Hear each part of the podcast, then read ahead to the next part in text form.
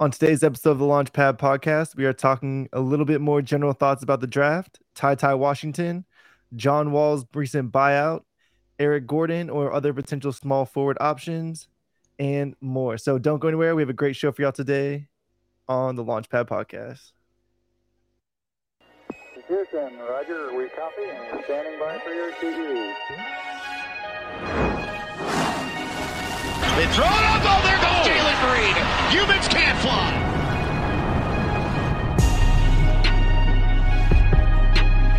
Rebound picked up by Green, who's back in. Plays it ahead of more. Back to Green.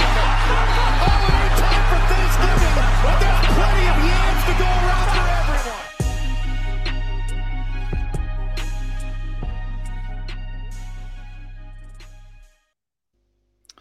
Welcome in to the episode of the Launchpad podcast presented by Clutch City Control Room. As always, I am your host, Don Knock.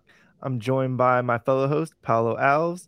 Uh, you can find me on Twitter at Don Knock. You can find the pod at Clutch City CR.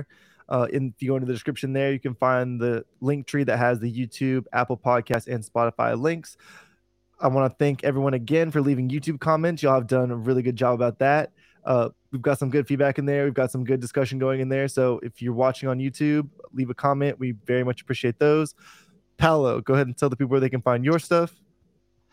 Y'all can find me on Twitter at PauloAlvesNBA. That's P A U L O A L V E S N B A. Everything I do from podcasts like this one to the live shows on Twitter Spaces will find itself linked on there. Perfect. And we are joined today for the first time after the draft by USA Today's Rockets Wire editor, Ben DuBose. Ben, how are you doing? Uh, I'm glad that you have uh, you've uh, hum- uh, humored us and joined in our our shenanigans here. We'll get into that a little bit. Um, I'm sure everyone is wondering why we are, you know, looking so fashionable right now with our great sunglasses.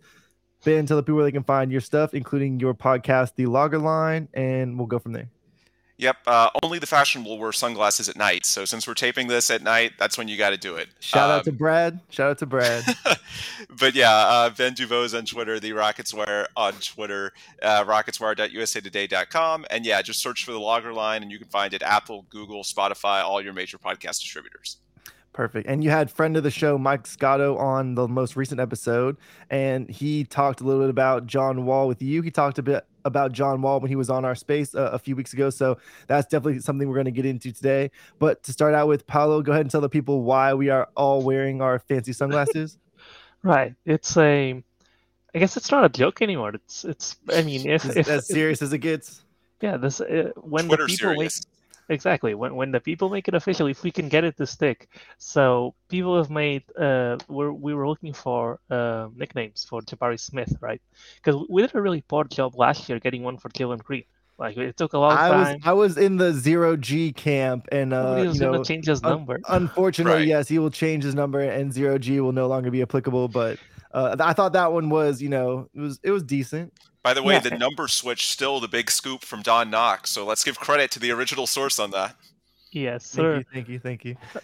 and so what uh, I I think Frank um, on Twitter from the Chop Chop uh, put a poll up, and one of the options was Agent Smith, you know the the guy from The Matrix, and well, we ran with it, and now we're we were we've been putting uh, Agent Smith's like sunglasses on on everybody's profile pic, everybody that wants to do it, and so it's it's a running joke now, and that's why we're we're all in sunglasses today. It's uh it's to celebrate Jabari Smith's new nickname, new nickname, uh, or should I say Agent Smith's new nickname?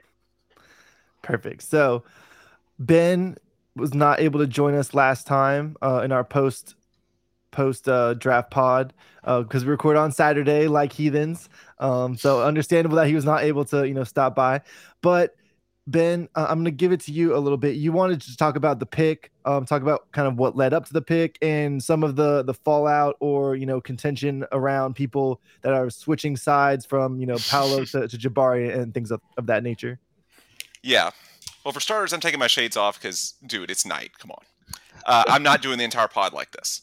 But- I, I have dedication to the bit. I will remain uh, in, Yeah. in sunglasses, but it's okay if you take them off. We we appreciate you doing it for, for the introduction.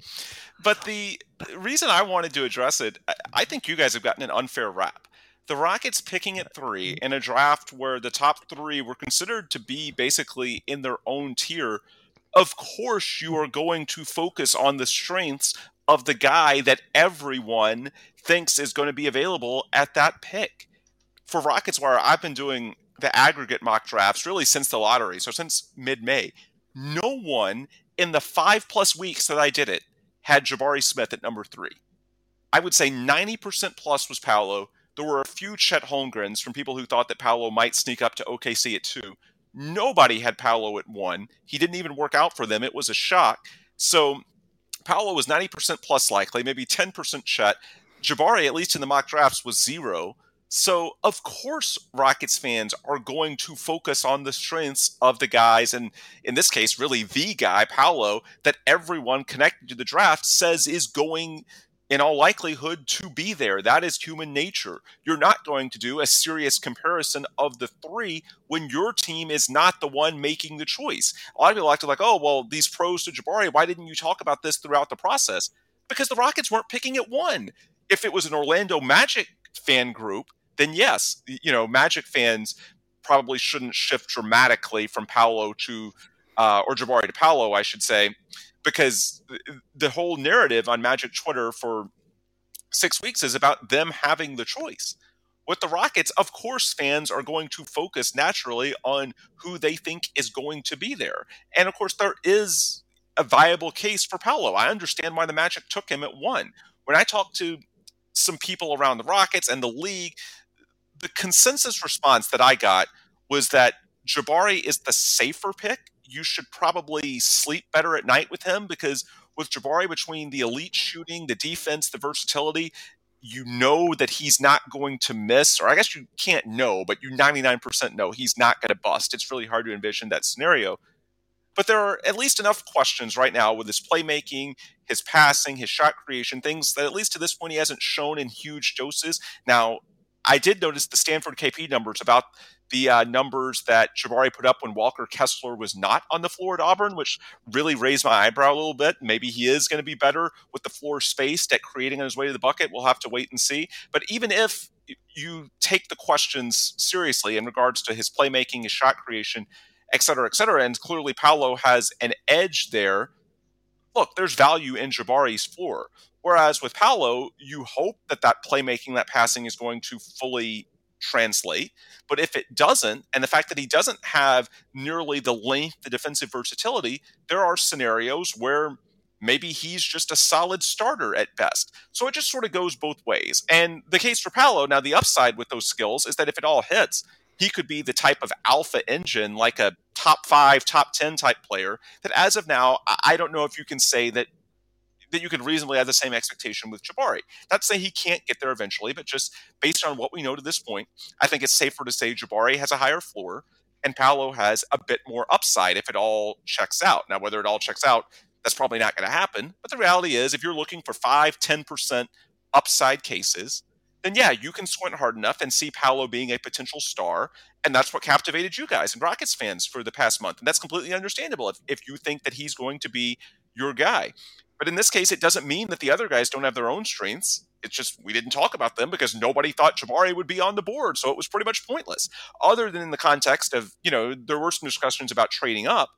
But look, I mean, trading up means giving up an asset, like a future first or more than that. Typically, if you look back at the Luka and Trae Young trade, um, Tatum and Fultz that year, when we're talking about literally just a one for one, do you want Paolo or do you want Jabari? Nobody thought that the Rockets would have a choice at Jabari. So that's why we weren't talking about it. So I understand why Orlando did what they did. You know, if you think upside, you can see a scenario where Paolo can be uh, you know, truly like the number one on a contender? Is it likely? No, but the path is there, and especially for a small market team like Orlando that doesn't have a Jalen Green, then I can see the appeal. And I will say, from the Rocket standpoint, one reason why I'm much more comfortable with Jabari is because they did get Jalen Green last year.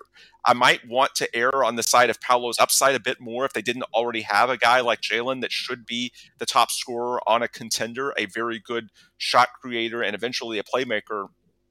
Assuming that develops, and clearly he has the talent for it too, uh, then it makes you you know, a little more comfortable with a high floor guy like Jabari sliding in behind him. And then, of course, we'll see what happens in 2023. Maybe the Rockets get luck, lucky with Victor and Scoot Henderson, one of those guys at the top of the draft a year from now. They're also going to have all this cap space, and Houston historically is um, a lucrative destination for free agents. So the way I sort of look at it, Paolo has the upside of like if you want to squint hard enough, you can say Jalen Green, Paolo Banchero. If it all works out, these can be the two top players on a championship team. Can you say the same for Jalen and Jabari? Maybe, but I don't know. Jabari quite has the same upside, at least at this stage. But the bottom line is, there it, it's about building a team. It's about a puzzle. And with Jabari, especially his versatility, you have so many other options as you build out your roster. There's also the fact that he makes life a lot easier for Kevin Porter Jr. and Alperen Şengün to get their touches. And maybe by life being easier for them, I do think KPJ and Şengün will like playing with Jabari more than they would have with Paolo. Maybe one of those guys takes the next step as far as being a scorer or a creator. And then, of course, you have to wait and see what happens, as we mentioned, with your with your high pick in 2023 or your cap space a year from now or beyond that. The bottom line is Jabari gives you a lot of options.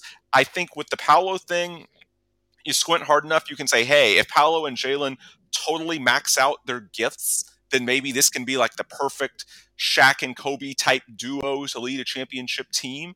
But again, that's really wishful thinking. And, you know, Rockets fans did a little bit of that. A little bit of that. Well, guess what? That's what the lead up to the draft is about. That's what makes sense. That's what fans do. And especially if you're at pick number three, you're not doing a compare and contrast with the top three guys because you're not, in all likelihood, going to be in position to make a choice. You're going to have to pick whoever's left. And so you're going to talk about who all the experts have as being available at three, which was Paolo. So that's uh, that's sort of my intro to all of this discussion. I don't know why people are saying, "Oh, now you guys are flipping to Jabari." No, you guys are just learning new information and adapting to it. That's part of being fans. That's part of following a team. You uh, adapt, and the scenarios don't always go as you expect. And the good news is that this is still a pretty damn good one. Yeah. Let me let me just say something real quick, Dan, before you before you take it away, and then you can transition into the next point as well. I, I at least personally, I said since the beginning that yes, I prefer Paolo, right? But there's good arguments for the other ones. And and I, remember arguing with Clutch fans over this a bunch. And you, I would always say, you made the perfect example against Paul. Is if you don't believe he has a tool or he or he will achieve his ceiling, then Jabari is probably the right pick. I personally believe that Paul has the tools to reach his ceiling, and so that's why I like I have him ahead because I, I bank on him hitting that 90% outcome at the very least, right? And but then I always say like once one of them is a rocket, then we're not talking draft anymore.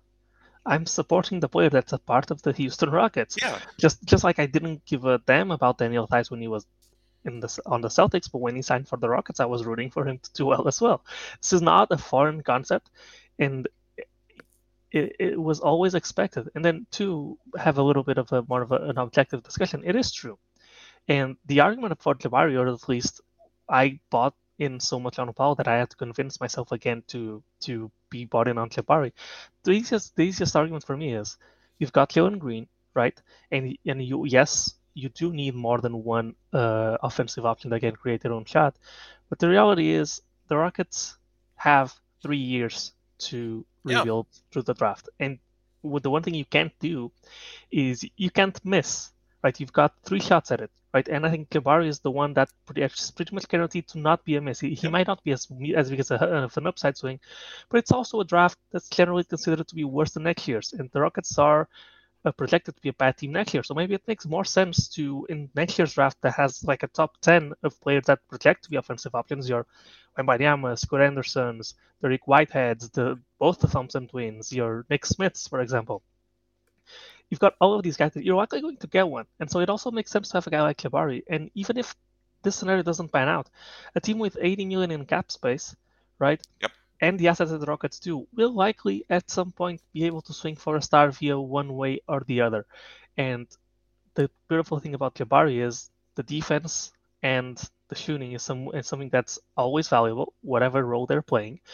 And his versatility defensively makes it so you can add a, a, star or an offensive star that usually those come with some defensive deficiencies, you can add one at the center position. You can add one at the power forward and slide Jabari to the three. You can add one that's a small forward and slide Jabari to the four. You can add another shooting guard and and and he and, and one of them can play the three. Jabari can cover for a little bit of the, of the size deficiency at the four as well. You can add a point guard, but that actually kind of works with would work with Paolo anyway. But the the skill sets are there, and and it makes team building a lot more versatile. And to me, the biggest deal of them all is team has a really short time to rebuild, Mhm. and you've got to capitalize on the assets that you do have. And in a draft that's projected to not be great, it makes all the sense in the world. And, and it's very good because it wasn't the Rockets' choice, but it's very good to get a guy that you know. Pre- Yep. You can't guarantee anything, but you know with pretty good confidence that will be able to play a role in your eventual championship team because his skill set is exactly what you want. Yep. And if even if he doesn't hit any type of star value, his skill set alone is scalable to to whatever outcome you want. If it, it, it can become a star, right? He can become one of the best role players in the league. He can become just a normal role player, but when you have the shooting and the defense, you can slot into any of these roles for a Yep. team and you will always be successful. And that's yeah, I agree with you completely as far as 2023, the draft free agency, the added options he gives you in team building, and the cherry on top of the sundae for me because he is an easier drop in replacement right now as far as starting power forward for the Rockets. As I mentioned earlier, it is a better fit for Kevin Porter Jr. and Alperen Şengün, in my opinion. And maybe one of those guys ends up taking a leap next season or the year after that that maybe they wouldn't have if it was Paolo because the fit isn't quite there. And then that way, you know, you fill that need for extra creation, scoring, whatever it may be internally as well. So you have the other avenues. And then the fact is, I think he's a better fit for your existing talent as well. And so do you need more? Probably. I don't know that you just say Jalen and Jabari, hands down, you do nothing else. That's going to be the two that are going to, you know, Shaq and Kobe.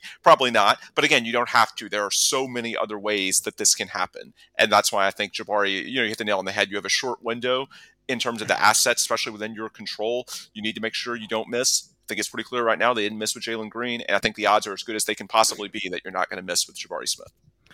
Yeah, I, I think we took a pretty good, pretty good care making sure that when we were doing most of our draft content, that you know we were praising Paolo, we really didn't tear down Jabari. So you know, do I feel bad switching over to Jabari after we drafted him? No, I really don't because uh, I didn't. You know, make it a point in any of my draft coverage to really tear him down. Uh, he was second on my board behind Paolo, so you know, getting my second guy, uh, that's completely fine, and, and that goes right with my best player available uh, at the time. Um, the the one thing I do want to touch on that Ben pointed out, um, the Stanford KP tweet, right, uh, about how Jabari looked so much better when Kessler was off the floor. I had a tweet with just a little side by side screenshot of Jabari on the left, I guess the, a little bit offset to the left of the top of the key, Mhm. and he got the ball swung to him, and he took about two dribbles into the paint, and within those two dribbles, the entire LSU defense had collapsed on him, and they're just completely ignoring Kessler, who's spacing out. They're completely ignoring the guards behind him, and I, I think that just has is it was a very good uh, depiction of what I saw a lot on tape as I've gone back. And you know, when you watch some of these games and you you don't you're not looking for that specifically. Um, you know, you're just kind of watching Jabari for skills and things like that, shooting and and Yep. things like that. It doesn't stand out as much. And you know, we had an Auburn guy on our space that we did uh, two Yep. days ago or yesterday, and we asked him, you know, what did you see uh, about a couple of different things from Jabari? And, and that was one of the things he pointed out was there. No one considered Kessler a threat to space the floor. Um, when he was in the paint, his defender was just clogging uh, Jabari, and I, I think if the Rockets have increased spacing, that's going to help. And I think you know just not having to drive through help defense is going to help a lot because uh, I think the the dialogue with the dribble has gotten a little bit misconstrued as well. Mhm. It's not that he can't, you know, bounce the ball off the floor and have it come back and hit him in the hand again, right? The, the problem is he doesn't have a bunch of creation moves and counters to beat help defense. And if he's not going up against the level of help defense that he was last year at Auburn, that becomes less of an issue kind of intrinsically. And, and I think some of the finishing at the rim stuff kind of coincided with that as well because a lot of times when you'd watch on tape, he's getting blocked or something like that. It's the help defense guy coming over and getting him, you know, while that Yeah. primary defender is kind of holding him, holding him back. And by the way, a quick addition to your point as far as his uh, stiffness a little bit off the dribble and what he can do in terms of creating space. I think just as Jabari is a good fit for the Rockets, I think in that regard, the Rockets are a good fit for Jabari because unlike Orlando, where there isn't really an alpha creator, you know that Jalen Green is going to be that guy, assuming health in Houston. And we've seen Kevin Porter Jr. and even Alperen Sengun do it in stretches. So it's going to be much easier from day one for Jabari to play to his strengths as far yeah. as the shooting, the floor spacing, the defense, and gradually build on his weaknesses, getting a little more loose in his upper body and finding ways to create space when he does dribble so that he can get that shot off. And I think it's much easier to do that when you aren't developing bad habits. I think what happens so many times with these guys that are asked to do too much too soon when they're rookies, they develop bad habits. It can affect their confidence. And then even if it goes into year two, year three, and the team changes, all of a sudden, you know, it can become a thing. Whereas in Houston, the way the roster is constructed, it's not that Houston overall is a way better team than Orlando, but at least from the standpoint of Jabari's perceived weaknesses when it comes to shot creation they are, in my opinion, and project to be even more so, assuming Jalen continues to take that leap. Jalen Green, that is, not Jalen Suggs, because that's where yeah. there's a huge gap between the two Jalen's. And so, yeah, that's where to me, Houston fits well for him too, is that he can gradually work on those weaknesses. And then who knows, by year two, year three, all of a sudden he may have improved that stuff to where we look back at the scouting reports and say, man, he just didn't really have a chance to do that when he was younger. Yeah, yeah. I, I, mentioned I mentioned this uh, in a conversation I was having with uh, Trey Klein, a friend of the show. Um, the problem wasn't watching Jabari on tape and stuff like that. The problem wasn't that you know he couldn't make these you know amazing contested looks, right? The mm-hmm. problem was he wasn't getting a lot of easy looks, and a lot of times, like yeah. when you think of Jalen, right? So many times you see Jalen just create so much space that he's just yeah. getting an easy layup or an easy three, and, and that's really what what stood out more so than you know he couldn't hit those tough shots because he absolutely could. So what you want is you know the rocket system, the rocket spacing, the rockets guards are getting him those easy shots, and so that way you know he's not yeah. having to you know take these tough contested shots all the time. And the, so yeah, and the other thing too that Paolo pointed out on Twitter, you know, one of the um one of the beat writers mentioned or, or, asked the question to Jabari's dad during the press conference or after the press conference when we got to talk to his parents, his agent, that kind of stuff. And you know, Jabari being the youngest, he literally just turned 19 a yeah. few weeks ago. His dad left open the possibility that he could still grow another inch or two to where you know if he becomes a legit seven footer, then my God, it's like KD. Even if you're not that slick necessarily, if you're that tall and can shoot that well, you don't have to have much separation just to rise and fire over someone. So that's a possibility as well. That you know, not that his dad has any sort of inside intel. Obviously, that's just you know he has all of the inside intel. well, he, he does. I just mean in terms of whether he actually is going to grow. That's just one of those things. That it, you know, if it happens, it happens. Yeah. But no, it's a very valid point, and he did mention, of course, that there's some history in the family of doing it as well. So if that happens, and that makes it all the easier. You know, if you're seven feet and can shoot like that, you don't necessarily have to have that much wiggle in terms of your upper body to create that much room. Yeah, yeah. and the the other thing that I wanted to touch on before we move on is, it's not like when people people say that we like we flip flopped or whatever, it's not like we were flip flopping in and we were like just saying that the weaknesses that we thought Jabari had aren't weaknesses anymore. No, it was just that at least I personally I was highlighting the strengths and why he might be. and uh, might I mentioned it being a blessing in disguise. Uh, it might be that he is a blessing in disguise, and it's because of his strengths. And it, this doesn't mean that I don't still think that he has a, something that he needs to develop on. He does need to develop, at the very least, like Don said, the ability to make the extra pass when he's attacking a kick out or when when when he's driving to the rim, right? Because having Kessler there, right, it yeah. still gives you a, a lob threat, but you've got to learn to use it. And with Sengun there, he's going to have to learn to use it as well. And most likely, throughout his NBA career, he's going to play with a non-floor spacing big, right? And and while it's encouraging to see the numbers without Kessler on the floor, because I do think that there's there's something to there to Jabari being a small ball five in that. Uh, at certain points in his career, just because well, every NBA team does it, and he has the size and the defense and the defensive skills to do it it's it's also that he will need to be able to hit the man or, or dump it off to the man on the dunker spot or, or kick it out to, to the corner yep. shooter or, or send it back out to the wing on the other side depending on who's helping but these are things that are not when your expectation is that he probably won't be a ball dominating uh, forward, these are things that he can focus on and he can he can develop. And when you're already so polished at the other two things, then you can focus more on on on this part of the playmaking because we're not asking him to be running the offense. It's it's not that hard, and we've seen it with. Um, I mean, basically all of the star wings in the league came in not being good passers. Jayson Tatum has learned learned it on the fly. Ka- Kawhi Leonard, the same thing. Paul George, the same thing. Like these these guys, uh, these really elite defensive and including wings, they learn this the stuff throughout their And- careers. And even if I mean, even even learn, Jalen, even Jalen made you know strides last year as a Yeah. passer. so these are things that he can develop, and they, they are still there. Like he didn't become all of a sudden a flawless prospect. It's just I was making an effort to highlight his strengths and Yeah. why he might be the And- right op- the right option at the end of the day. And in, again, it's going to be so much easier in Houston for him to potentially develop those weaknesses because he's not going to be asked to do too much too soon. And the context is what gets lost, especially on social media. Quite frankly, a lot of our analysis over the past month in terms of doing draft boards, we've been looking at Jabari through the lens of primarily Orlando, but worst case, Oklahoma City. And in those situations, I do think it's worse for him because there's not really that guy, especially not Orlando. Now, in OKC, you could certainly point to SGA, but you know, it remains to be seen exactly how long he's there for. But especially Orlando, those weaknesses might be a bigger deal because again, it gets back to you know developing the wrong habits and being asked to do too much too soon. But in Houston, especially when you look at that fit, you can see a scenario where he can gradually build on those, and then three or four years from now, we say, "Wow, he's." Actually, that's not a deficiency at all. Again, it's just sort of the to put a bow on it and to get back to what we let off saying we just didn't discuss that angle because nobody not just us no one in the nba mock draft community had any scenario where jabari was available to houston at three. Now i guess you can say there were some scenarios where we talked about well could houston trade up to one? But yeah that's different because you're talking about mortgaging future assets for that. Nobody had a one for one scenario paolo or mm-hmm. jabari for houston so we didn't go that much into it. Now when we know when we're Woj gets into it wrong, if yeah, good. When Woj gets it wrong, you're not expected to get it right. Like literally, Woj got it wrong until an Yeah. hour before the draft. Like nobody knew.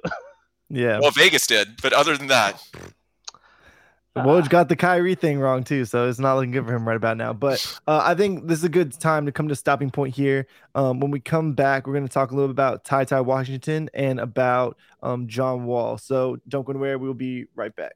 And continuing our second segment here on the Launchpad podcast, we're going to be talking about a pair of Kentucky guards, and we're going to start out with John Wall. Uh, we'll say Rockets legend John Wall, uh, no longer with the team, uh, still with us in spirits. I'm sure uh, everyone enjoyed his time here very much. Rockets press conference legend John. There we go. He wanted to There we be there. He wanted to be there. He, He gave us some humor here. in some dark times.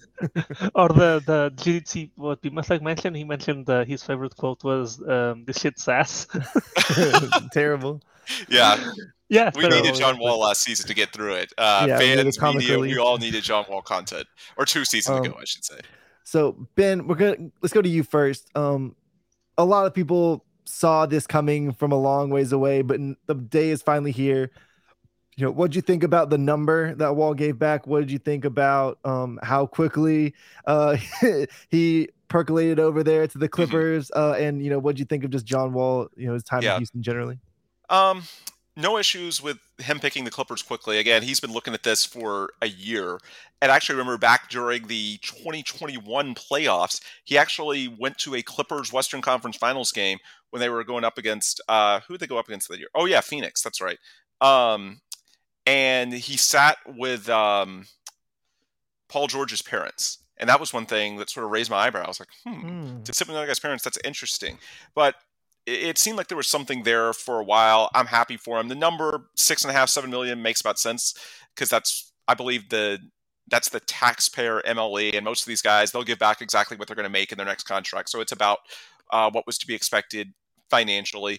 I have no issues with it.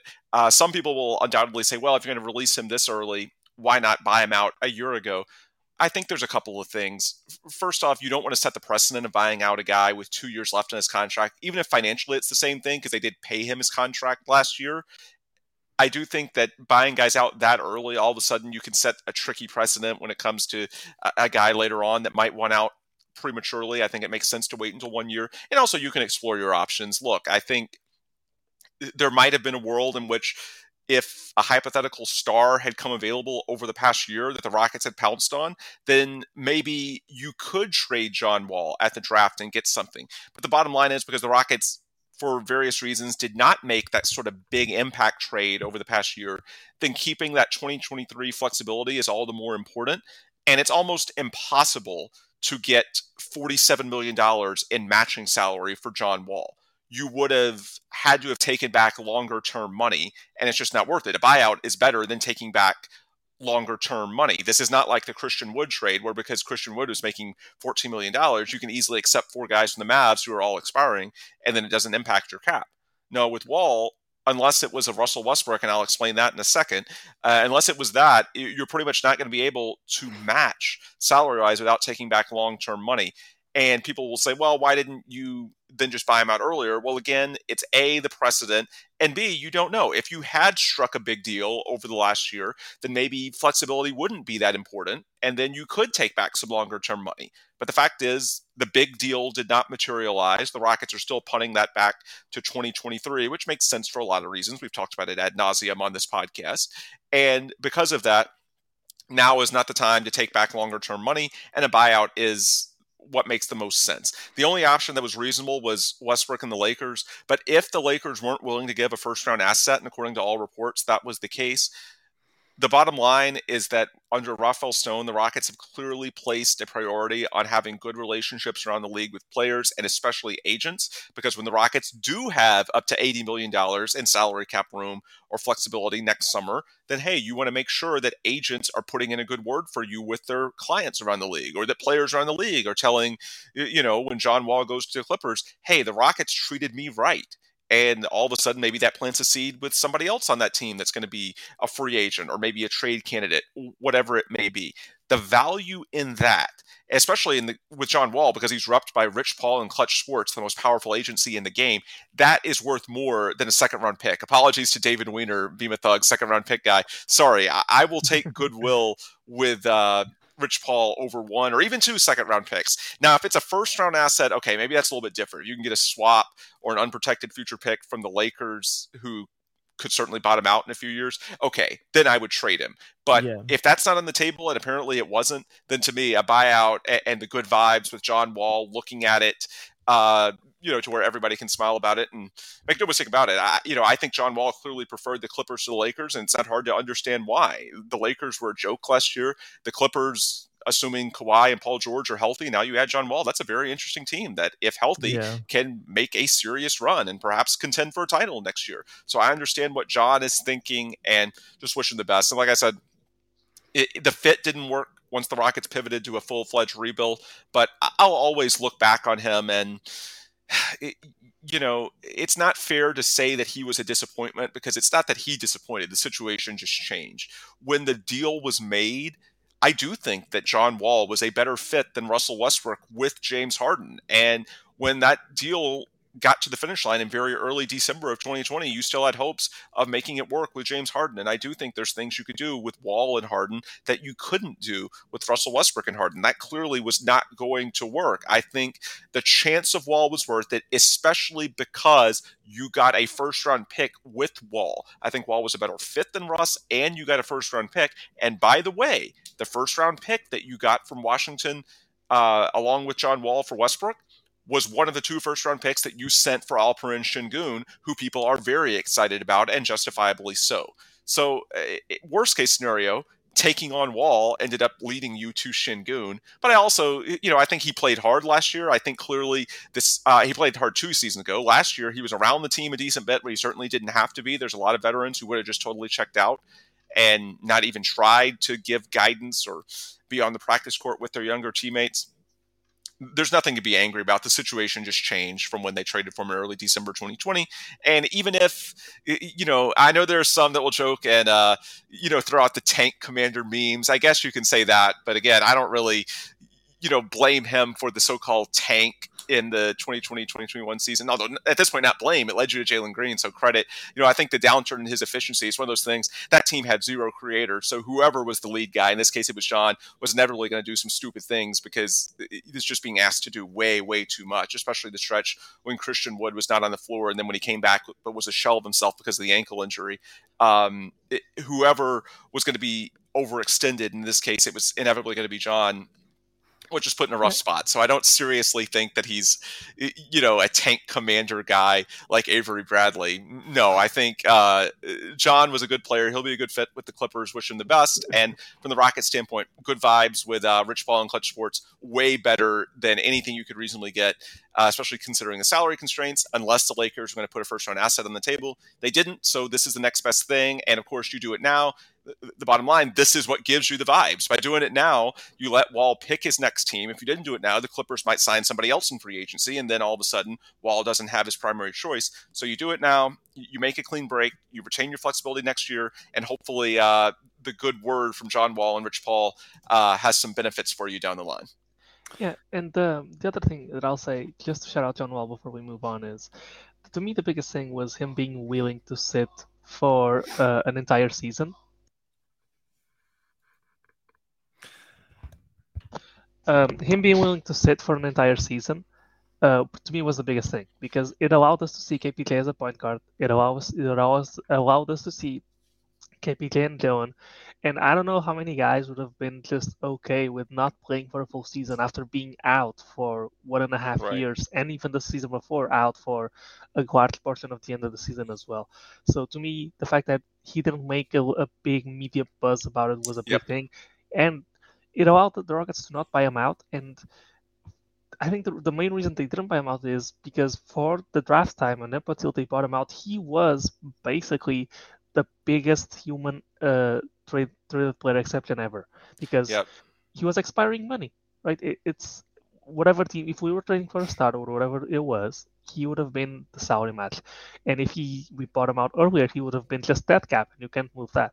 Yep. So I think a good counterexample to what Wall did is we there were reports when we were trading for Westbrook, or not when the Westbrook for Wall swap was in play, was in play, that Russ would not settle for a buyout. Like he didn't want to be bought out. He wanted to still be seen as a max player. He didn't want to sign somewhere else for the minimum or whatever because that hurts your your market possibilities in the future. I remember reading about that, and there's no way, no way Russell Westbrook allows you not to play him for a full year. He's too competitive. He would have demanded to play, and you would have had to play him because he doesn't want to buy out. So you either waive him or you play him, and that could have been the situation as well but he was yeah. he was a really uh, he was a really good trooper. I'll call him for that. Yeah. By the way, one little tidbit I think I can share now because it's several months old now. In that brief stretch in November where the Rockets started one and sixteen, the awful Wood Theis lineups, and there was the brief sort of two week period in which Wall was quote unquote ramping up that everyone on Twitter still loves to joke about to this day. And of course, we know what ended up happening. He was open to coming back and wanted to help the team, but he didn't want to come back in a 15 minutes per game role, a DJ Augustin role off the bench, and the Rockets were committed to the Kevin Porter Jr. path, as we talked about. I do think KPJ got better this past season, and so it worked out for everybody. But John, he's a competitor. He wanted to potentially play, and so there were the two weeks that they looked at it and tried to see if there might be a role if either side might eventually budge off their position. It didn't happen. Rockets were committed to the rebuild, and so it is what it is. Now he has his freedom but back in those two weeks of uncertainty when he was ramping up but not playing, and we all sort of in the back of our minds were like, is this really going to work? Because clearly he wants a bigger role than what the Rockets at this point in their rebuild were willing to give. You know, they wanted to give the DJ Augustin, Dennis Schroeder role um, rather than full fledged starting minutes. And he was going off the practice court one day. Um, he was shooting around before a game, uh, so the main court, excuse me. And Mark Berman chased him down because you know Mark Berman will chase down anybody and I followed. Uh, at this point, I did not have a relationship with John. One of the big drawbacks for NBA media the last couple of years is that because we weren't in locker rooms, it's hard to create like a one-on-one relationship with a guy. And so I didn't have a relationship with John, so I let uh, Mark do the talking. But Mark chased him down and was trying to do anything to get a quote about what the hell was going on. And John said, "Trust me, I want to talk, but they've asked me not to say anything, and I'm going to respect that." And he did he basically, other than maybe a couple of very vague Instagram stories from time to time that were quickly deleted, He pretty much said nothing to the media all year. He could have made a fuss. He could have made this ugly. And I saw Berman, not that Berman's trying to do anything bad. I'm not saying anything bad about Mark at all. No, that's what a good journalist does. He's trying to get a story. But uh, you know, I can see it from the journalist side, and I can also see it from the team side.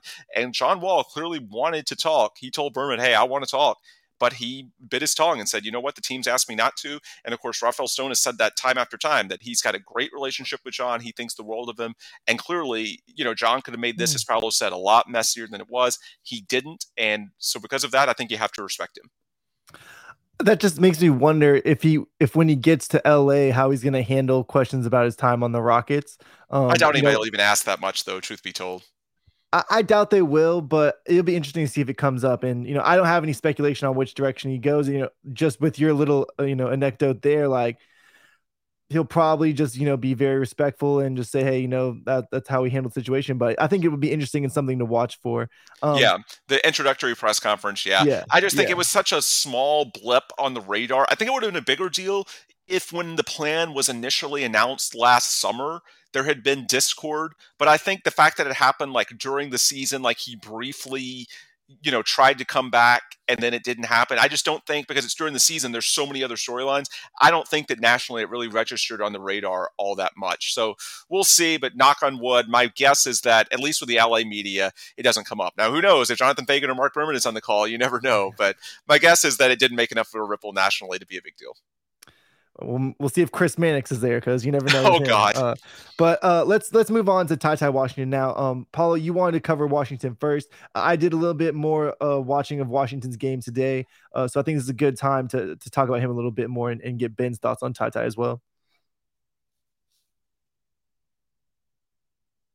Paulo, you're muted. Yeah, yeah, yeah. There right, we go. So, Here we go. Um, so the to me, Ty Ty, uh, he's for, for, first of all, for 29, he's an absolute steal. He on a lot of very popular scouts boards. He was lottery. Um, we like we knew from I think Sam Vecenie that the Rockets were the two prospects they were considering at 17 when the pick was on the clock was Tari Eason and, and Ty Washington. So you know, teams always say this, but you know how much they value him, and I think it's for good reason right? Because we're talking about a six-three, almost six-four point guard with a plus wingspan, I think six-eight or six-nine wingspan, that plays great defense. That before his injury was shooting 40, some 41% from three, which is elite. That has the free throw percentage to back it up, that has clear floor general um, capabilities, both at the way he sees the floor, the way he executes passes, the way he masks passes, to make them look like something else. And he has a killer mid-range game. What is what is he lacking? Right, he's lacking downhill pressure. Getting by his guy, getting to the rims, definitely something that he struggles with. He is acrobatic, and he has some acrobatic finishes at the rim. Right, he has the yep. the wiggle. I'll call it that. But he's not the best athlete. Right, he's not Daishen Nix, but he's somewhere in between. Right, and he, you, you, I don't expect him quite to become um, a guy like Westbrook or Harden that really thrives off of dribble penetration and kicking out to to whatever shooters or thumping it off to the to the to the guy in the dunker spot. I think there are, and I, I put out a thread on this uh, earlier today. Uh, let me pull that up. Um, I think that there are a lot of outcomes that you can get out of Ty Washington that turn into very productive NBA players. Mm. And it comes back to the same reason with Jabari that he's a he's a really good defender. He hustles on that side of the ball, and he's a good shooter. Although he got hurt, uh, and then he's like there's a clear difference. So up until I think th- two thirds of the season, before he got injured, he was shooting 41% from three on decent volume, and then from there on out, he was shooting 27% ever since he came back from injury, right? And so that makes you think that there's probably something there, and uh, and hopefully the Rockets can get him right. But with the characteristics that I just brought up, I think there's three potential outcomes. I think there's the starting off-ball three and D guard. A good comp for this would be your your Kenny Smith when he was with the Rockets. Your um, Patrick, uh, your Patrick Beverleys, who he was also with the Rockets, but a guy that's going to play really good defense, and that's going to be able to space the floor, who is playing with two guys that are more heliocentric, right? But we'll be able to, when he gets the ball, not only just catch and shoot or catch and, and attack a, a kick out, attack a closeout, but also be able to make the next pass if that's what's needed. To have those connector skills, right? I think this is pretty easy. Like I think this is the lower end outcome, right? And I think this is still a very useful player for a contender, especially a team with so many assets. Boy, uh, uh, getting poised to bringing in a, bring in another another star, and usually those are also ball dominant. And then, besides that, I think the like more of the middle outcome uh, that can that has similarities to the outcome I mentioned before, but probably plays a different role on a team, is a world where he gets a little bit better at those at getting downhill, getting to the rim. He becomes more of a six-man role, someone who can play the role I said before, but he has more quality, right? And then so you'd want him to have the ball in a sense more often. And so you saw him in at six man. He plays. He probably closest with the starting lineup as well, but he plays mostly with the second unit guys. That way he has more chances to have the ball in his hand, set up his teammates, be, more, be, a, be a little bit more of a ball dominant guy. My comps for him in this regard were Marcus Smart uh, back when Kemba Walker was there as well. Uh, someone who is a little bit more ball dominant, and we've seen it with the Celtics now where they don't have a point guard, and so Marcus Smart does, does a lot of the bringing ball of the floor. And the other one was Ricky Rubio, right? I think all the players that I've listed so far are all really useful players, and this is why I like Ty Washington so much, is because his game is easily translatable and just like very easily scalable to different levels my third, uh, my absolute ceilings uh, category, right? And this will probably sound a little bit ridiculous because I'm going to mention guys that are all-time greats. But I was I was chatting with uh, with a friend of mine from Reddit that had that is a little bit more of a long-time NBA fan, and I was asking him, listen, tell me a guy that plays great defense, right? Is not the best of athletes, so doesn't get downhill a lot. Uh, feasts in the mid range if he is a, an offensive option, but can also be a really good catch and shoot shooter from the outside when he doesn't have the ball. And he gave me gave me two names, uh, funnily enough, two Pistons guys. He gave me Joe Dumars and he gave me Chauncey Billups. And I, I went and, and watched a little bit of these guys, and I'm like, if Ty Ty Washington hits close to his ceiling, right? His bread and butter when self-creating will be the mid-range, and I think that was the same thing for those guys. But then when he's um, when he doesn't have the ball in his hands, he's going to space out back out to the perimeter. And while the other stars on the team are doing their thing, he's going to be able to catch and shoot at a high clip. And then, I mean, the reputation that these guys have defensively precedes them. And it's hard to compare a rookie and, and say that he'll turn into those guys, but the attitude is there. And he clearly has a, chip on his shoulder on the, on the defensive end. He clearly has the hustle, and he has the tools, right? As I said, almost six four. I think it's six three and three quarters, uh, and then wingspan six eight. Some some places have six nine, some places have six eight. So those were kind of my range of outcomes. And what I like about him is it's not a boom or bust guy, right? But he still has a little yep. bit of that ceiling. He's still 20 years old. You know, when I watch his game, you know, someone who I think of given given like the the traits you named off and what I see, um, maybe like an oversized Mike Conley I think mm. that's more conservative than he's than quicker. you know, Joe I think Conley's quicker. That was my. my I think Conley is quicker, but you know you, are getting more size with with yes. uh, Ty Ty, and you're losing a little bit of that quickness, and a little bit of shiftiness. Um, I do like his mid range. I think his shot release is so quick that he's going to be able to get that off. Uh, in the mid range and then on catch and shoots as well. Um, he has the floater, like the in between game is just just it's all there for him. There's really no part of his in between game that you know he seems to be lacking. Um, I like his touch around the rim. I think you know scoring over NBA bigs may be a problem, but he's not someone who's just gonna you know smoke a bunch of easily makeable layups. In my opinion, I think his touch is that good. Um, the shot, like we mentioned, the shot between the injury and, and before, you know, it stopped going in after the injury, but you know, everything mechanically wise looked good with the shot. He looks confident taking it. He looks confident taking it even from like NBA range uh, in some of the clips I've watched. Um, as a passer, I still need to do a little bit more digging on, on him as a passer. But like I said, defensively, I think he's going to be able to be there and compete. Um, I could see him struggling because he's not super quick uh, with mm-hmm. some faster guards. So if, if, you put him on like a Ish Smith or something like that, I think you know he may struggle. Or if, if you know if he had to guard Jalen hypothetically, right? I could see him struggling to guard someone like Jalen. Uh, but yeah, just overall getting this guy at 29, I think there's a lot and, of good things there. And I think I think instinctually he looks like he processes things fast. He looks like he uses screens well. Um, and I think yeah, and I think he's going to be someone that's very fundamentally mm-hmm. sound. And, and, to your point on quickness versus the super shifty guards, I think this is something where potentially he could be a good fit with Josh Christopher because Christopher's someone who isn't really a one on offense. They wanted to play off the ball when possible on that end of the court. But defensively, Josh is super shifty and is the kind of guy who Yeah. can pick up guys at the point of attack. So if Ty Ty isn't quite quick enough laterally to be like a true one defensively, at least like a Pat Beverley type to throw out a comp, then you know he and Josh might be a pretty good fit together. And uh, you know, as far as his game, I mean, I think you guys hit the main points. The one thing that I would add, just in terms of how he fits, just as we let off the podcast talking about Jabari being, you know, a can't miss, and the fact that you know you can count on him. Worst case for 30 solid minutes a night on a contender is important. After Jalen Green, there's so much uncertainty in the backcourt.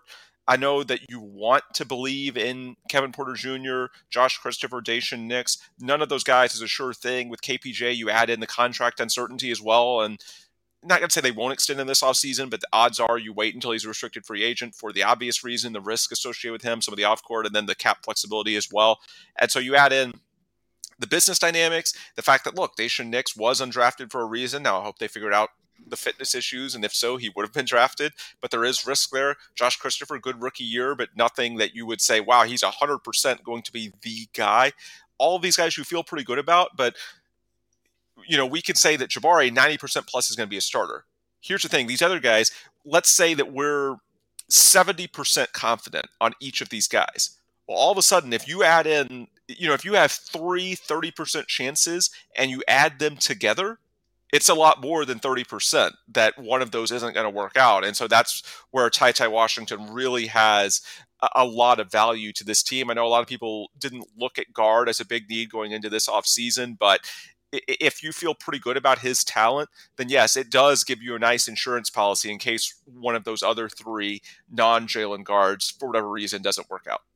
And yeah, I, I just think the the talent at 29 is That just, too, the value is tremendous. Yeah. you can't you can't pass up on it. And you know, even if they may have to do some some roster finagling, um, just yeah, you can't pass up on that that type of value. And especially because they were able to trade back even from 26, pick up two uh, second round picks, which will make Beam a Thug happy, uh, and then get Ty Ty Washington still at 29. Just it was it was just an incredible asset play by Stone.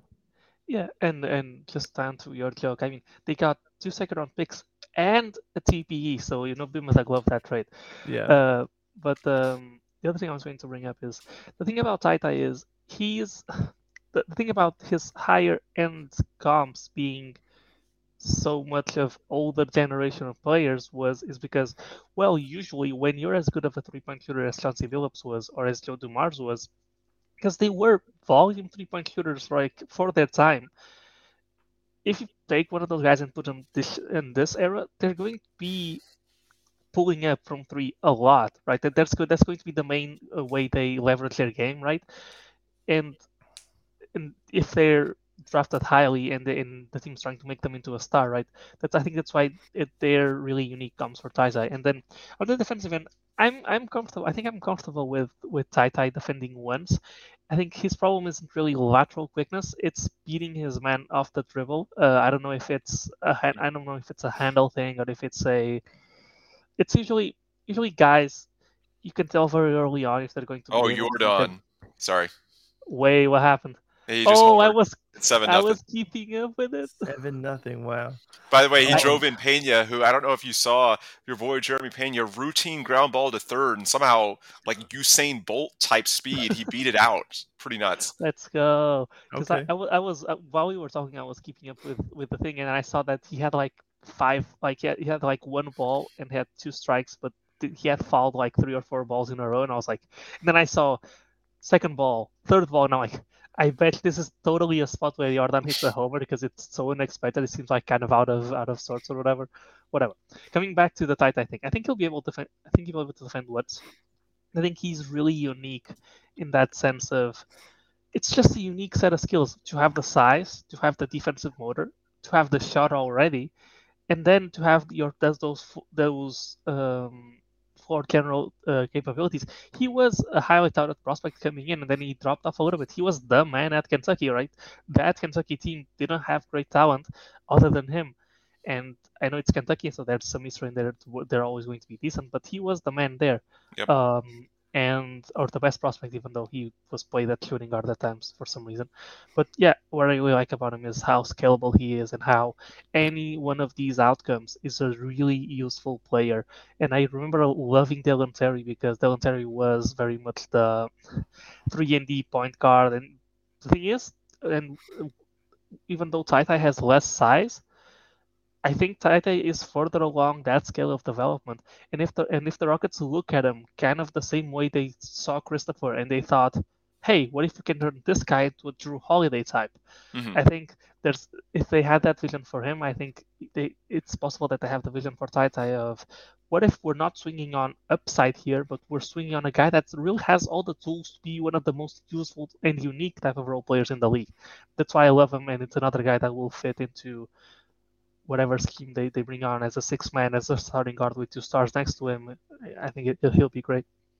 And I just want to highlight one more thing before we move on here. But you know, I think his handle is very, very good too. It seems like you just rarely have seen him just totally lose the ball. Like But is it steady or is it? What, like what I mean is, he So doesn't, not he doesn't have like a flashy handle. He doesn't have like that Kyrie real flashy. Handle. Exactly. He seems like he has a very fundamentally sound handle. exactly. He's Um, not the going to turn it over, right but he's also not going to. yeah. And his his going to turn it turnover. We, we talked about that last time. His his assist to turnover ratio was like four to Yeah. one, which is just an incredible assist So to turnover he's- ratio. Yeah. He's the type of guy that's not going to turn it over, but he's also not like nasty Kyrie Irving going to get by you with his handle, right? It's a really um, trustworthy kind of handle, a really Yeah. solid handle. He's not. It's I think it and it once again fits into the mold of a guy that's going to be play a really important role, but not exactly be a star. Cool. So we're gonna go to break. When we come back, we're gonna talk a little bit about Eric Gordon. So don't go anywhere. We will be right back. And coming to our last segment here on the Launchpad podcast, we're gonna talk a little bit about Eric Gordon and a little bit about free agency, which is coming up on Thursday. So I'm sure no one wants to uh no one's gonna want to you know tune out for that it's gonna be one of the biggest days of the year for uh for nba news for sure Not But- necessarily the Rockets, but for the NBA. Yeah. Yeah. yeah absolutely As Rockets as a- prioritizing 2023. yeah as a watcher of the nba for sure but uh let's start with eric gordon um ben you know gordon he was here since james harden was here i think last offseason people wanted him moved when the deadline hit people wanted him moved and you know none of it of course because gordon's a bad player but just because you know we've The gone to the, we've gone to the youth movement he has an injury history um, people wanted to see him in a competitive situation, you know, in the twilight of his career, and you know, see him go for a ring, which you know he's not going to be able to do because the Rockets are on, you know, the rebuilding timeline here. hey, Um, don't give up. Maybe in 2025. Maybe Kidding. maybe 2025. Uh, but yeah, so what what are your thoughts on Gordon? Do you think they move him? Yeah. Uh, do you think they hold on to him? Do you think you know something ends up getting done at I'll the make- deadline instead? Look, I'll make this quick. Uh, I don't know what's going to happen with him. I mean, clearly they do have him available. Windhorst reported last week, Suns and Sixers. Uh, Sixers beat writer said that the Sixers had interest, and it's just a matter of will they meet the Rockets' price. It's pretty clear that just a late first round pick, especially a very late one like what they got for Christian Wood, is not enough. I don't know if a team is going to be desperate enough. Maybe the Suns, after you know, just the embarrassment in Game Seven, and they don't seem to have any major deals. In fact, they might lose DeAndre Ayton, so maybe that pushes them to do something because their window is definitely open forever with Chris Paul's age. So you can't write it off. But the bottom line is, if he stays, I just want to make clear. We can argue about the merits all day. We have in the past. There's no reason to go through it again. But if he stays, he's going to play assuming health and when he's in the lineup. He's not going to be in the lineup every day. We saw the Rockets last year. They're going to manage him, try to avoid back to backs, yada, yada. And that may help the quote unquote tank too. But when he plays, he's going to start. He's going to play about 30 minutes per game. The bottom line is if he's the type of guy that you're just going to make a backup and play 20 minutes per game, you would 100% deal him for a late first round pick. They've had multiple windows to do that. They did it at the deadline, passed on that type of offer. They did it again at the draft. It's pretty clear there's interest in Eric Gordon. It's not that teams don't see him, it's that the Rockets have a price. That price has yet to be met. And at 33 years old, if the Rockets in a rebuild are going to hold on to a guy like that, with you know a late first round pick, it's not a great asset, but certainly not terrible. You're not going to do that just to play a damn guy 20 minutes per night and or 15 and just have him as a rah rah guy in the clubhouse. You've got Boban for that now. You've got other guys that you can do in that role. if you keep Eric Gordon, it's because you value his play, not just off the court, but on it as well. And I've underscored it this past year. You throw out that 1 in 16 start. I know people that are used to listening on podcasts know exactly what I'm going to say, but throw out the 1 in 16 Wood Theis just spacing clunker chart where the Rockets were not even remotely running a functional offense. The last 65 games, when Eric Gordon played, they were 18 and 25. That's a 34 plus win pace we didn't play, they were 1 in 21, which is like a win pace of less than four games. So clearly, he does things that helps the team win, and specifically the things that he does on the court with his floor spacing. Shout out to Jackson with the four point line. I know that's something that's huge uh, that they believe in, not because it's worth four points, but they see that four point line being extra important for spacing for Jalen and KPJ. So Eric Gordon's willingness to take those shots and his ability to make some of them, also his defense, the versatility that he provides you on that end. He does things on the court that actually do help. Unlike Christian Wood, unlike John Wall, the Eric Gordon situation is different. On the court, he does things that helps guys like Jalen Green, like KPJ, like hypothetically Jabari Smith uh, develop in the right way. And I'm just saying, I'm not saying that you have to 100% agree with that. Reasonable people can disagree. And I know there are some that say, look, just play the young guys, even if there are these advantages, just give the minutes strictly to young guys and sink or swim. That's a valid take. Even if I don't fully agree, I understand that. That's not what I'm here to do because we've argued that ad nauseum. All I'm trying to say with this is just strictly in terms of probability. If Eric Gordon is on this roster and the Rockets are turning down late future first round picks for him, do not slide him into your projected depth chart as the 15 minutes per game backup shooting guard.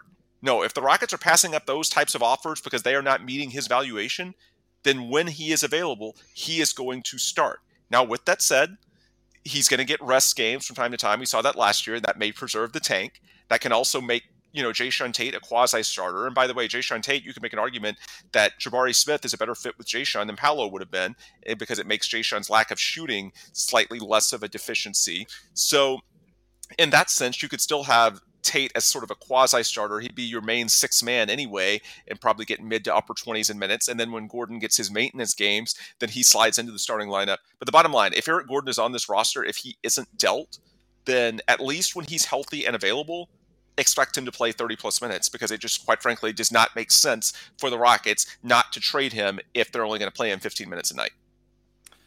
All right, Paulo, do you want to comment on Gordon or should we let that be the final word on Gordon before we go into the trade deadline? Or the side, free agency, like trade deadline. Whoa! Fast forward too far into free agency.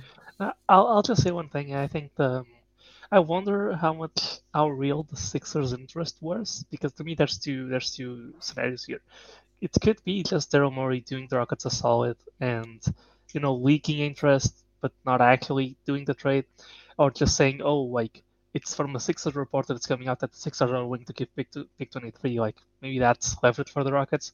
We've seen them experiment a little bit with um, playing with the media and rumors like that with Oladipo trade.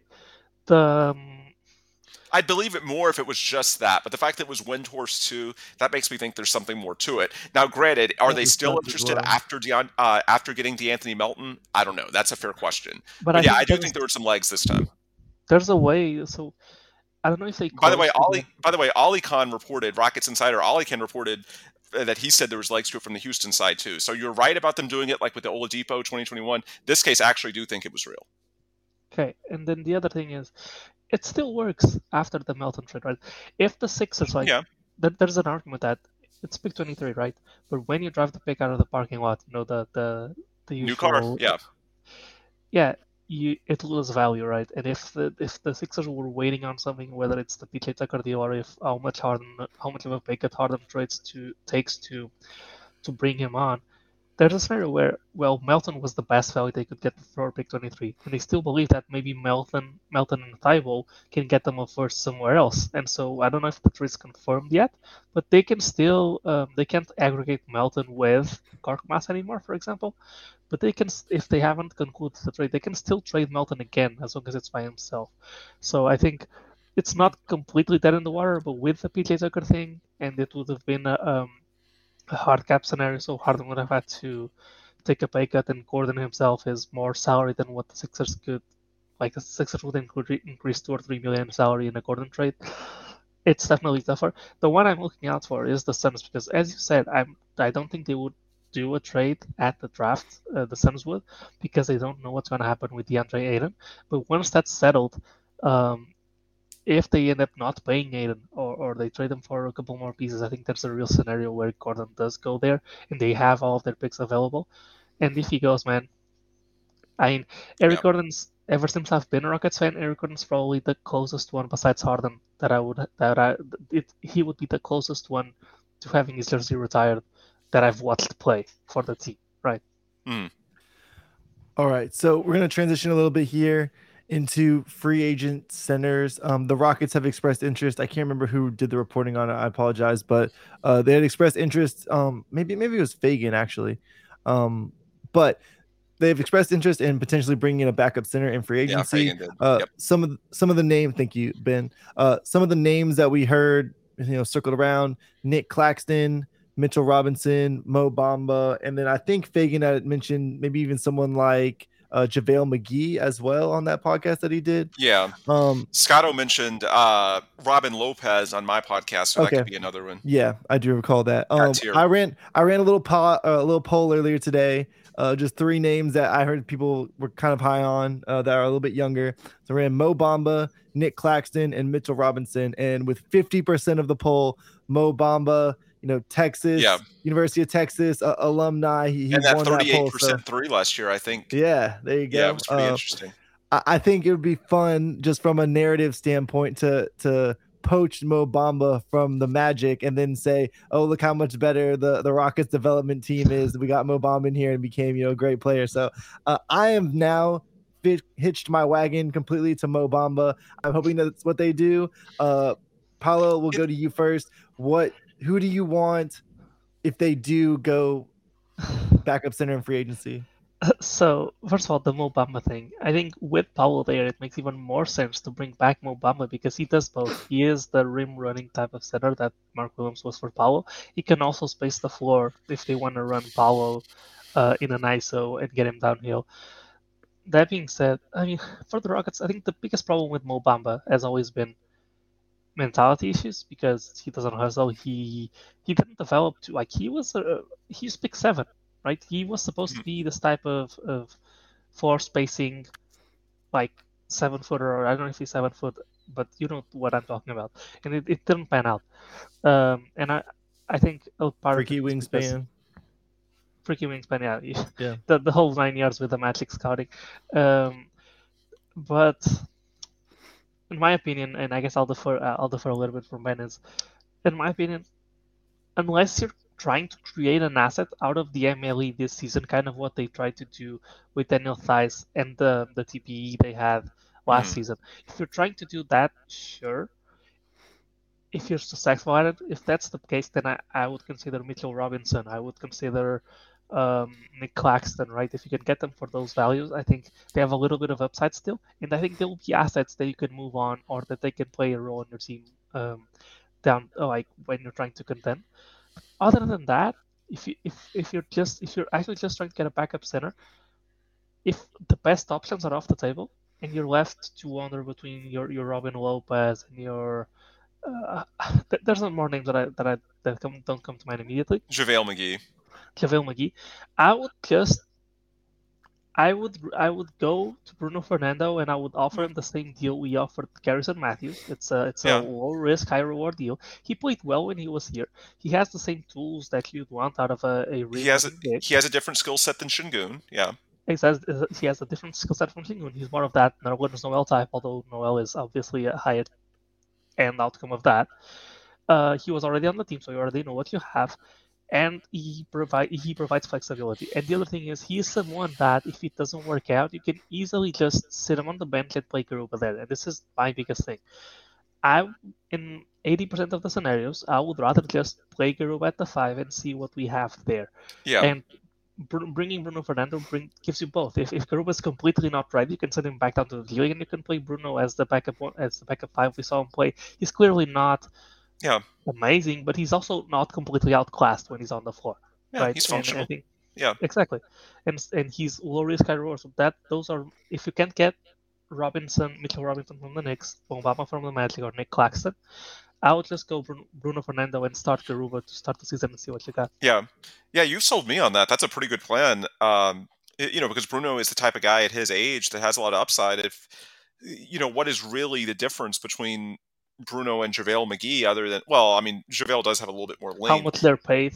yeah, well, I know, but in this case, the Rockets are bargain basement shopping. No, you can get a lot of the same skills, but a little bit younger, more upside, and probably less unhappiness if they end up not playing and going into you know the Theis role uh, from a year ago.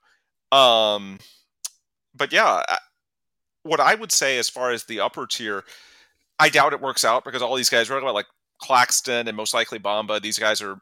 um, My guess is they end up restricted, and they're the type of age in which, especially. Um, well, in the Magic's case, they're rebuilding. In the Nets' case, boy, any asset they let get away is risky because that, that thing is so close to teetering on the brink. Um, my guess is that the you know the MLE probably isn't enough, even the non-taxpayer MLE that they end up staying, and so I could see the Rockets, you know, sniffing around and you know, if one of those guys is okay using Houston to sign an offer sheet, and in that case maybe they stay, or more likely, in my opinion, the other team matches, then then fine. Because ultimately, like if you pivot back, a guy like Bruno Fernando is still going to be there uh, a week from now into free agency. Uh, I'm fine with them taking the bigger swing, though, not a huge swing, but like in you know NT MLE territory, like Paolo was saying, you can use that guy as an asset because in terms of that 80 million dollars in cap space. We need to be clear. 2023 is not shaping up to be like a you know 2010 Miami Heat, LeBron James, and Chris Bosh type scenario. The odds are with that 80 million, you're going to be, if not all of it, at least some of it, using it on projects, either you know a literal project from the standpoint of um, you know seeing if they develop in your system the way you want that guy to, or B maybe it's like taking on a bad contract like a Duncan Robinson and getting draft capital you you know renting out your cap space that way and then you have that draft capital to help you out in trades down the line or maybe you keep it and draft those players yourself whatever it may be the point is it's not like every cent of that 75 to 80 million dollars in cap space is going to be used on clear difference makers who come in in September 2023 and all of a sudden they're just gangbusters no you're going to be doing some creative things with that space so if you can get a guy like you know a Claxton or a Bamba, someone this summer for a reasonable contract. David Weiner was pointing this out, be Mythog on Twitter today. If you can do it at a reasonable rate, and the odds are those guys would probably have decent trade value, certainly not super negative at their age and with that skill set, then just like with Theis last year, there's no harm in trying that. It's very minimal downside because again, I just don't see giving up $10 million in theoretical space, not even actual space, theoretical, because who knows? These guys could easily be moved again at the deadline the same way the Rockets did with uh, Theis this past year. It's just really, it's not much downside. If you can get one of those guys, then sure, I, I could see the Rockets taking a swing. But my guess is that realistically, most of those guys, even if even if they are open to leaving and those teams aren't going to match, the Rockets aren't really at the forefront of the list anyway because let's be real, the Rockets had the worst record in the NBA last year. Uh, they they're gonna be a also everybody yeah everybody knows the Rockets are going to prioritize minutes for Şengün as much as possible. Now maybe Şengün can't play that much because of foul trouble. We'll have to wait and see. But the bottom line is Şengün is going to be higher in the priority list, the pecking order, if you will. So I don't know if it'll work out. But does it make sense for the Rockets to try? Yes. So I'll say they take a swing on, um, you know, a Claxton or Mo Bamba, someone in that tier if they're available, and not immediately resigning where they are. But more than likely, it's someone in the Robin Lopez, JaVale McGee, or I think Paolo's tucked me into it. I'm good with Bruno Fernando for that role. Yeah. I, and I what- want to I want to do one more one hypothetical um kind of something that Ben brought up there and something that I tweeted out earlier today. Uh, I mentioned you know giving Nick Claxton a large offer sheet as a way of making the Nets pay up uh, to try to increase So- their potential repeater tax tax. bill? Yeah. Smart. So, uh, What are uh, y'all's a quick- thoughts on that? quick, a we'll- quick little bit on that. So, Yeah. what you've got to realize is the Nets don't have the Rockets MLE, right? And so, what can what they can offer to Claxton is the league average for the position. I'm pretty sure that's what it is, with the, his early bird rights, which projects to be about the same as what the MLE is.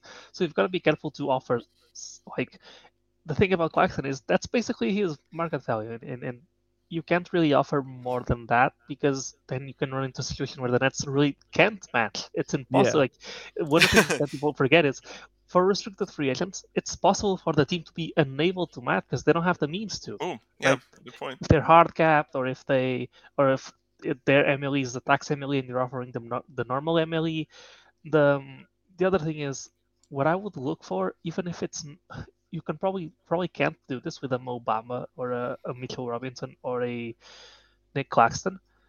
But if you're going to settle for one of the lesser guys, I would put a heavy uh, premium on having the contract be descendant. And the other thing is try and get with Theis you've got the team option at the end. Try and get the third year non-guaranteed or partially guaranteed. Like try mm. and play as much as you can with the guarantees make yourself as, as, as flexible as possible, and that will help you if you need to trade them away.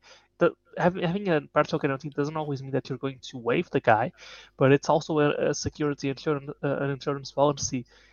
When you're trading the guy, uh, the teams the team that's taking him is if uh, the team that's taking him on will have a little bit more security as well. So I would toy around with that a lot. Ben, any follow up thoughts on that, or, or good to no, I mean, I think yeah, I think we covered it. No, I think that's cool. you want to be as creative as you can again because it's hard to see these guys as really like the long term center. So at least to some degree, they're an asset. Maybe they can help you short term, but you know, it's primarily an asset. So yeah, I try to get them to sign the most you know friendly deal you can. If you can get a partial guarantee on one of those latter years, that's all the better because at least at least partially those guys should be looked at as assets. So yeah, do all you can to make that contract as trade friendly as possible. Cool. I think that's a good place to stop. Um, I'm sure everyone is looking forward to free agency, which will be tomorrow when most of you hear this. So definitely look out for all of our content following free agency and you know what the Rockets plan to do in the the early early days of it. So that's gonna do it for us tonight. As always, you can follow me on Twitter at Don Knock. You can follow Paulo over there at Paulo Alves NBA. Uh, ben, tell the people where they can find your stuff. Yep, Ben DuBose on Twitter, the Rockets Wire on Twitter, rocketswire.usatoday.com, and search for the logger line at your podcast distributor of choice.